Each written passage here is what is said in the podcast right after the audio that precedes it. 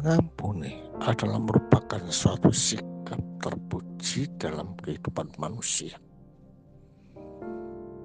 Dengan bisa mengampuni orang lain yang bersalah kepada kita, maka itu sebenarnya menghilangkan beban yang ada di dalam diri kita menghilangkan beban yang ada di dalam kalbu kita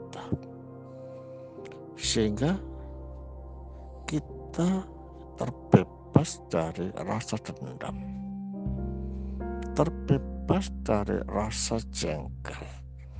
Terbebas dari rasa marah terhadap orang yang membuat sakit kalbu kita. Dengan demikian kehidupan kita ini makin diluruskan dan masuk di dalam kehidupan ilahi. Mengapa demikian?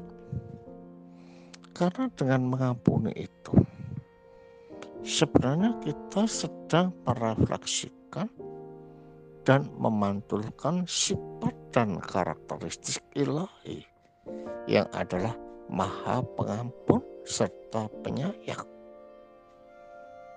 Sifat-sifat semacam inilah yang menjadikan kita ini mempunyai jiwa pemaaf, mempunyai pikiran luas dan tidak bersifat negatif pada seseorang. Kita mau menerima usulan, kita mau menerima saran, Meskipun kadang saran itu menyakitkan kalbu kita. Tetapi dengan ada rasa ampun di dalam diri kita terhadap mereka, maka kita bisa menyaring apa-apa yang disarankan di dalam hidup kita. Dengan demikian, kita mempunyai suatu hati yang lapang, mempunyai pikiran yang bijak, dan pandangan yang luas. Nah, ini adalah merupakan suatu target Allah di dalam menciptakan manusia. Yaitu apa? Yaitu sebagai citranya sebagai pangeran kakaton yang selalu berbuat baik sebagai pantulan dari sang pencipta yang maha baik itu. Jadi kalau demikian jelas bahwa mengampuni dan mempunyai jiwa pengampun di dalam hidup ini adalah sesuatu yang sangat baik. Karena apa?